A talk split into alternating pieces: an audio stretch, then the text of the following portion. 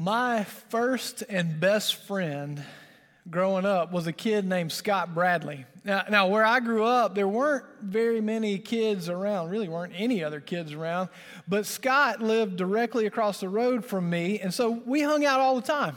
We played ball together, we rode go karts, we skateboards, playing, played in the woods. I mean, generally, we were just angels together growing up.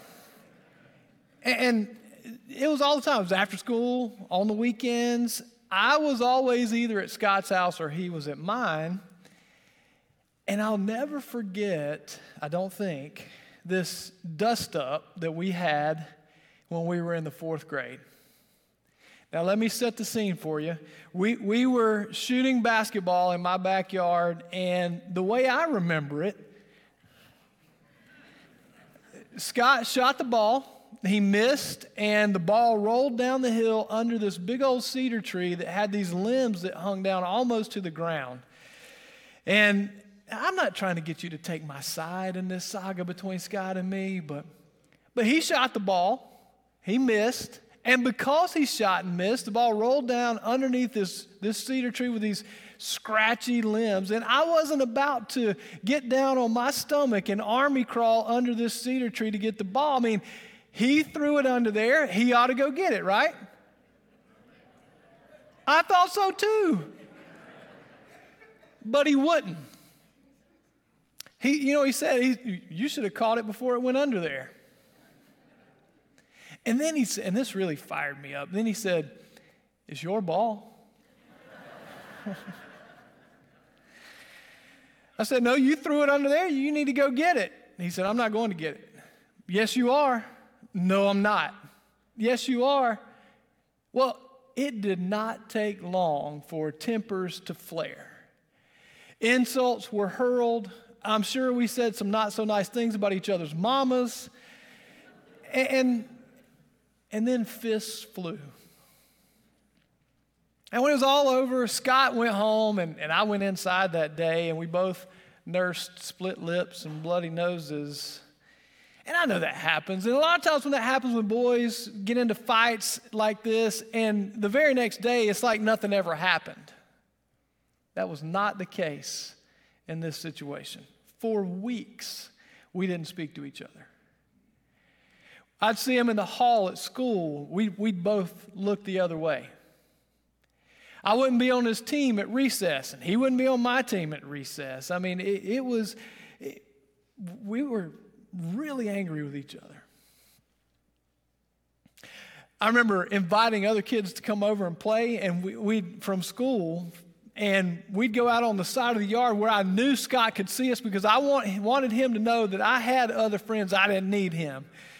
And, and, and that's, that's how it was. I mean, the truth is that I started to miss my friend, but my pride got in the way of doing anything about it. And I was holding on so tightly to this grudge, and, and the result was for the first time in my life, I experienced loneliness. And the whole ordeal for that season robbed me of that friendship. Well, this morning we are continuing a series called Wholly Living God's Design for a Full Life. And, and God has created us with different aspects to our life. They're, they're spiritual, relational, emotional, and physical. And by God's design, all of those spheres operate together as an integrated whole. And what that means is brokenness or, or or thriving in one of those areas spreads to the other areas. And God's desire for us is for us to experience wholeness in every aspect of our lives and therefore experience the full life that He has designed for us. And last week, in this service, Pastor Bill got us kicked off in this series as we learn from Scripture how to thrive, how to, to live a life of spiritual wholeness. And today we're going to talk about relational wholeness. And in order to do that, I want to go all the way back to the beginning, to the creation story in the book of Genesis, chapter 1. Now, you probably remember in the very beginning, when God begins creating, there is nothing there. There's nothing but this formless void. It's just chaos and darkness. And God speaks into the darkness and says, Let there be light. And there was light. And then day by day, God creates the heavens and the earth. He creates the beasts of the field and the birds of the air. There was a progression to God's creative work. And then on the sixth day, this is Genesis chapter 1, verse 26. This is what it says. Then God said, Let us make human beings in our image to be like us. They will reign over the fish in the sea, the birds in the sky, the livestock, all the wild animals on the earth and the small animals that scurry along the ground. So God created human beings in his own image. Did you notice the plurals in that passage? Then God said, Let us make human beings in our image to be like us. Who is God talking to? I mean, only God, God's the only one there. And yet God is saying, Let us make human beings in our image What's up with this plural language? Well, for 2,000 years in the church, Christians have interpreted this as the first instance of God revealing to us that He is Trinity. So, the us in this passage is Father, Son, and Holy Spirit. One God in three persons. God is three in one and one in three. So, from the very beginning, God is Father, Son, and Holy Spirit. Now, I know that's kind of heady. In fact, I think I'm convinced that if you think about the Trinity too long, there's a chance smoke will come out your ears because it's, it's just too much for our little finite minds to comprehend. God is too big for that. Trinity is too complicated for that. But for our purposes this morning, suffice it to say that God is Trinity. God exists in this self contained relationship Father, Son, and Holy Spirit. God is in Himself relational. And if we're created in the image of God, it stands to reason that we are designed to be relational as well. So, as the Genesis story unfolds, there, there's a refrain after each day. I bet you remember it. Eh, God creates on a day, and at the end of the day, Genesis tells us God saw that it was, God saw that it was good. God created the heavens and earth. God saw that it was good. God created the trees and the vegetation and saw that it was good. God created the animals and the fish, and every day God saw that it was good. Do you know the first thing that is not good in creation? We see it in Genesis chapter 2, verse 18. Then the Lord said, It is not good for the man to be alone. I will make a helper who is just right for him. So, what's the first thing in all of creation that is not good? Well, it's that man, that humans are alone. Eh, and, for, and it's not good because we are created in God's image and God is relational. Therefore, we also, by our very nature, at our core, are relational. So it's, it's not good to not be in relationship with others. And therefore, God you know the story. God puts Adam to sleep and he takes a rib from Adam's side, and out of that rib he fashions Eve. And when Adam sees Eve, he says, This is at last bone of my bone and flesh of my flesh. This one shall be called woman, for out of man she was taken. And then God tells Adam and Eve, Be fruitful and multiply, fill the whole earth, so that there are always possibilities, there's always opportunities for community. So there's lots of people with whom to be in relationship. That's how the story of, of creation unfolds. And if we want to understand how to live lives of wholeness, if we want to lean into God's design for a full life, then we have to understand this fundamental truth God created us for community. God created us for community. God created us for relationship. God created us first for relationship with Him. That's the vertical relationship. But God also created us for relationship with each other, which is horizontal relationship. We need each other. We are at our best when we are in healthy community with other people. Do we have any Netflix subscribers out there? Anybody subscribe to Netflix? There, there are, there's a four part Netflix documentary called Live to 100 Secrets of the Blue Zones. Now, full disclosure, I haven't actually watched the documentary myself, but I have read about it. And in that documentary, they explore the areas around the world where there are the highest number of centenarians, people who live beyond the age of 100. There are places around the world, pockets like Sardinia, Italy, Ikaria, Greece, Okinawa, Japan, parts of Singapore. There are these pockets where a disproportionate number of people live beyond the age of 100, and researchers wanted to know why. As you imagine, you, you can imagine that they've learned that diet and exercise play a big role in this. But do you know the number one game changing factor in people living long lives. You know what that was? Tight knit communities, supportive social structures. People who lived in these tight knit villages had this robust social life, and, and the research shows that community and connectedness lead to a longer, fuller life. This week I was listening to an interview with the U.S. Surgeon General, Dr. Vivek Murthy.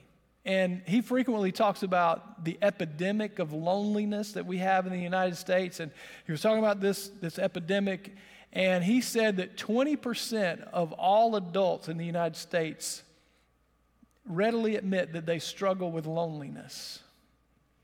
He said he thinks the, act, the actual number is higher, but not people want to admit that they're lonely. But the number of people who admit to being lonely is 20%. He said that is greater than the number of people who struggle with certain conditions, diabetes, for example.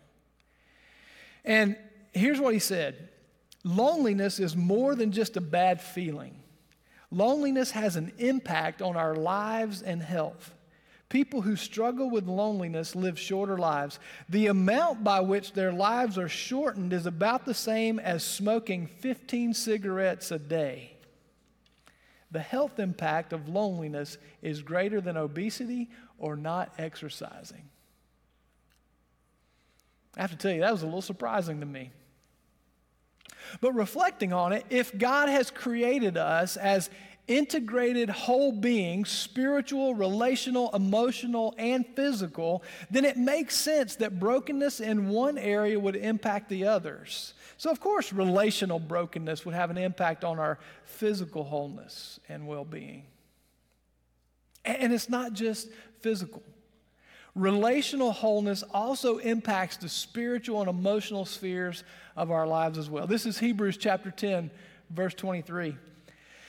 Let us hold tightly without wavering to the hope we affirm, for God can be trusted to keep his promise. Let us think of ways to motivate one another to acts of love and good works, and let us not neglect our meeting together, as some people do, but encourage one another, especially now that the day of his return is drawing near. Did you, did you notice all the plurals in that passage? I know I'm drawing your attention to plurals a lot this morning, but, but here's what Hebrews said Let us hold tightly to the hope we affirm.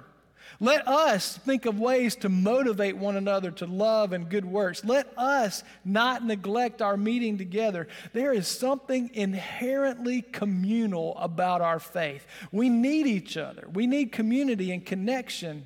We need other believers to walk alongside on this journey of faith. We need each other to thrive physically, emotionally, and spiritually. We need that relational wholeness. Now, this isn't a group's sermon, but I will say that, that that's the reason that groups are so important. Groups like Sunday school classes or small groups they're so important because growth happens in groups. And it's, it's great to come to worship and sit in rows, but we need to also be, it's equally important to be in circles where we, we know other people and we are known by them, where we can pray for and encourage and support each other. So important. Now, we right now here at Mount Horeb, we have a, a pretty big need to start some new groups. And what that will require is some new group facilitators. We're, we're, that's why we're having a group leader training event on February 25th. And I hope that God puts it on your heart to register for that, to become a group leader, and become a, an integral part of this vital and important ministry by leading a group.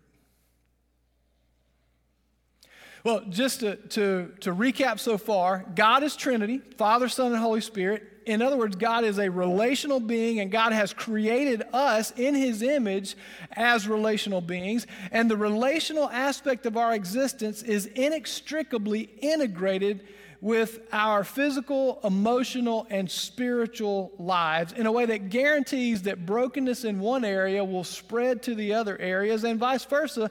Thriving in one area will spread to the others. God has created us for vertical relationship with Himself and horizontal relationships with each other. Maybe that's why when Jesus was asked what the greatest commandment was, he responded. This is Matthew chapter 22. You must love the Lord your God with all your heart, all your soul, and all your mind. This is the first and greatest commandment. A second is equally important love your neighbor as yourself. Jesus said, all of the law and prophets is summed up in, in that.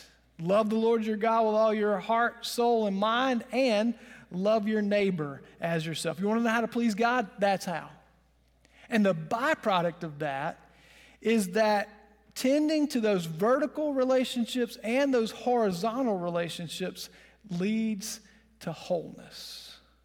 Loving God and loving others is the foundational key for thriving in all aspects of our lives. But what happens when we fall short? What do we do when, when we damage relationships with people we care about? Or what is our response when the people we love do damage to us? Because the reality is, we will hurt each other. In fact, the people who are closest to us have the highest capacity to hurt us because we, we're vulnerable to those people.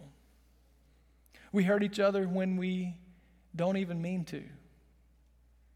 And if we're honest, we have to also admit that sometimes we hurt each other because we mean to. We are all sinful and broken people. And broken people break relationships.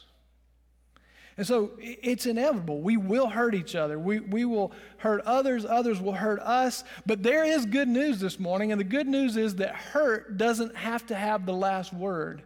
Healing is available. There is absolutely hope because healing is possible. And relational brokenness doesn't have to be permanent. This is, is Colossians chapter 3, verse 12.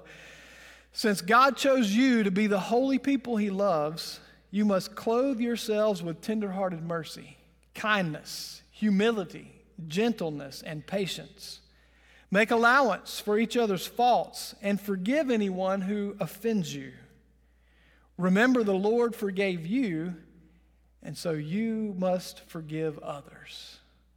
Above all, clothe yourselves with love, which binds us all together in perfect harmony. Here in Colossians, Paul knows that relational brokenness is inevitable.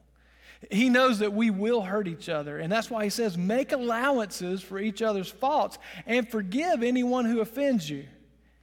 Remember that the Lord forgave you, and you must forgive others.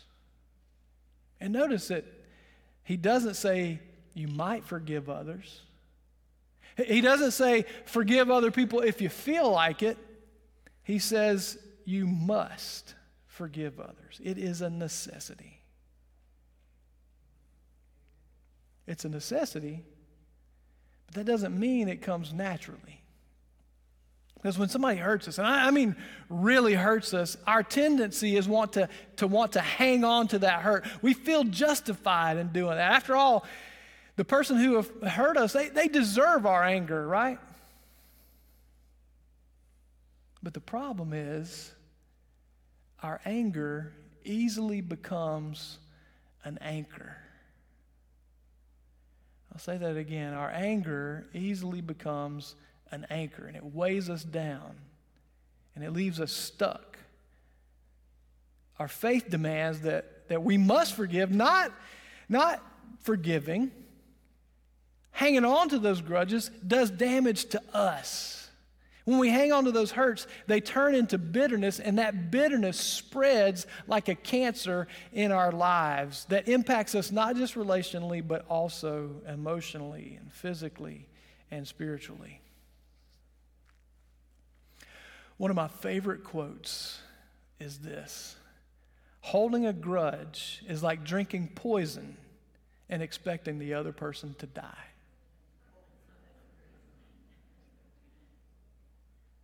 Holding a grudge is like drinking poison and expecting the other person to die. Hanging on to that unforgiveness kills us from the inside out.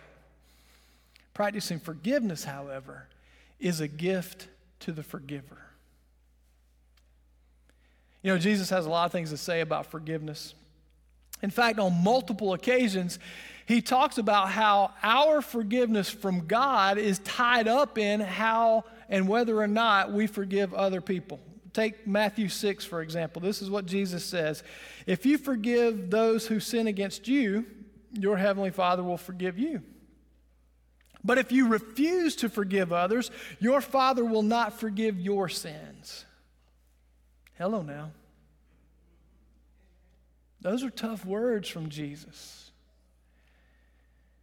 If you refuse to forgive others, then your Heavenly Father will not forgive you. In other words, forgiveness is not optional. To not forgive is to allow the person who's hurt us to continue to have power over us. To not forgive is to allow that person to live rent free in our heads. But more importantly, according to Jesus, to not forgive impacts our relationship with God.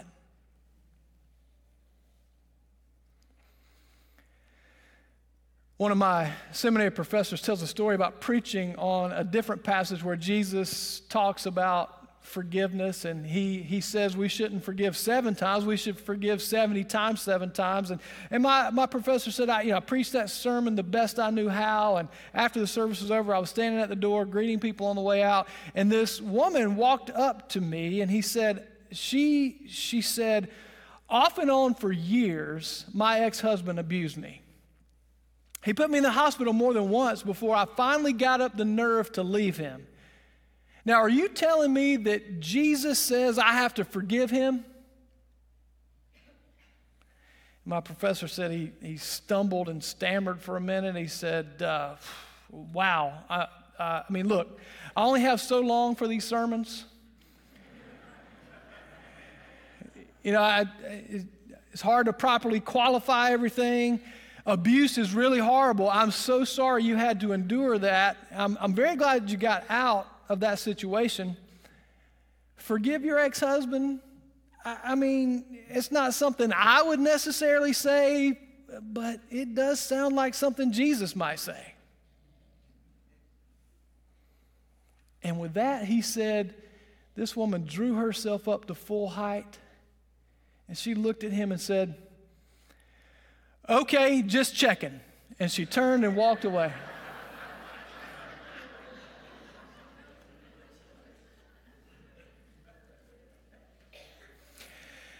My professor said that as she walked off, it was almost as if the Lord spoke to him and said, How dare you think that you have to protect my people from me? You looked at that woman, and all you could see was a victim but I looked at her and I could see a victor. Somebody who is fully capable of forgiving because of my grace. Well, according to Jesus, forgiveness is not optional.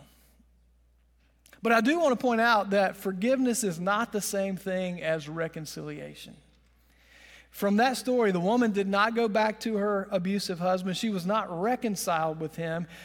And, and, it's true that sometimes there are relationships that are so toxic and harmful that the healthiest thing we can do is to create some boundaries and put a little distance between us and that person. But that doesn't let us off the hook for forgiving. If we want to experience wholeness, if we want to experience the full life that God has for us, then forgiveness is not optional. In fact, forgiveness is the key to wholeness. I sort of left you hanging with uh, the story about Scott Bradley and my fourth grade fight. After the first service, a lot of people asked me, Who got the ball? Well, it turns out Scott was right. It's my ball, and it was under the tree, so I ended up getting the ball. But, but we did go for weeks without talking, and I harbored that grudge in my heart for a long time. And during that time, one Sunday morning, the pastor at my home church preached on forgiveness. And on the car ride home, my mom asked me, Hey, hey, did you listen to what the preacher said this morning? Yes, ma'am. That's always the right answer, by the way. yes, ma'am, I, I did. And she said, Well, don't you think it's time to forgive Scott? I said, Yes, ma'am. I forgive him. I'm not going to call him, but I forgive him. The truth is, I, I hadn't forgiven him. I was lying to myself. A few days after that, I was outside helping my dad do some things, and he said to me, Your mom says you've forgiven Scott. I said, Yes, sir. And he looked at me and said, It sure doesn't look like it. Not long after that, I saw Scott outside and I walked over and we started talking and we picked up right up where we left off. And it was a good thing. Now, I realize that some of us in the room have been hurt far worse than some fourth grade fist fight. Some of us have been hurt badly by family and friends. Some of us have been betrayed by the people closest to us. We've had We've had our hearts broken. We've had our trust violated. And I know it's so tempting to want to hang on to that hurt, to clutch those grudges, but, but in the end, if we do that, it only hurts us. It damages our relationship with God, and it gives root to bitterness, and that bitterness grows and spreads, and it can become like a cancer hindering our relationship with other people as well as with God. That unforgiveness prevents us from living lives of wholeness, relationally and otherwise. So, this morning, if, if you're here and, and you know there's relational brokenness in your life, I, I want to challenge you to contemplate what God is calling you to do next. Maybe you need to reach out to somebody you've hurt. And maybe you need to write a letter or pick up the phone and call and apologize and ask for forgiveness. Or maybe you need to offer forgiveness to somebody else, even if the person hasn't asked for it, even if the person has never even acknowledged that they have hurt you. Remember, forgiveness is a gift to the forgiver. So maybe your letter to that person needs to say, hey, this is how you hurt me. And that is not okay. But I am choosing to forgive you anyway. It's a powerful thing. Or maybe you're here this morning and you don't feel like you need to. You can't think of anybody you have a grudge against. You can't think of anybody you need to forgive. Maybe the person you need to forgive is yourself. Sometimes that's the hardest person to forgive. You know, Jesus said, the greatest commandment is to love the Lord your God with all your heart, soul, and mind, and love your neighbor as yourself.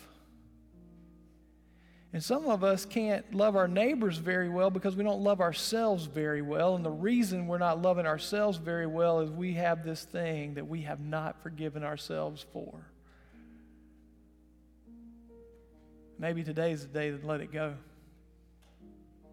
The Greek word that frequently gets translated forgive in the New Testament is the word aphiemi, and it literally means to let go.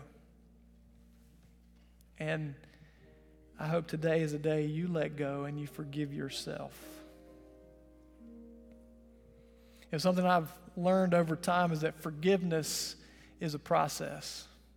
Sometimes the hurt is so significant that forgiveness takes time in our lives. And in fact, sometimes I've thought I had forgiven somebody, and then I see them or I hear something about them, and all of a sudden that anger and that hurt comes flooding back, and I realize maybe I haven't fully forgiven them, and I have to go back to work on it. And I bet that's true for you too.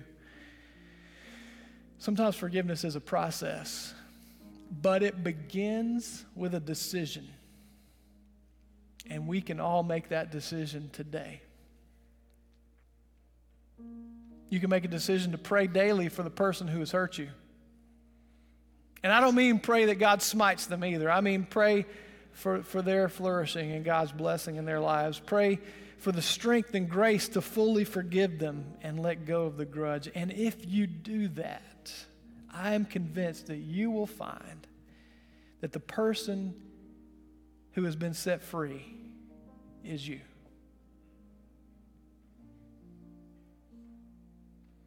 Let us pray together.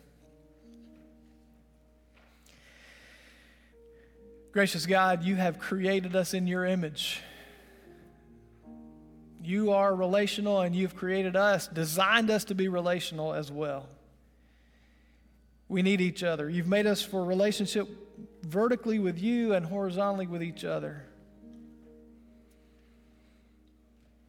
But God, we also confess that we are broken and sinful people, and broken people break relationships, and we have some broken relationships. We pray that right now you would move in our midst and in our hearts by the power of your Holy Spirit. And where there is relational brokenness, God, we pray that you would begin a healing work. Bind up our broken hearts Remind us that we have received grace from you and we are obligated to extend that grace to others. And give us the courage to let go of our grudges and put the poison down. We pray this in the name of the Father, Son, and Holy Spirit. And all God's people said, Amen.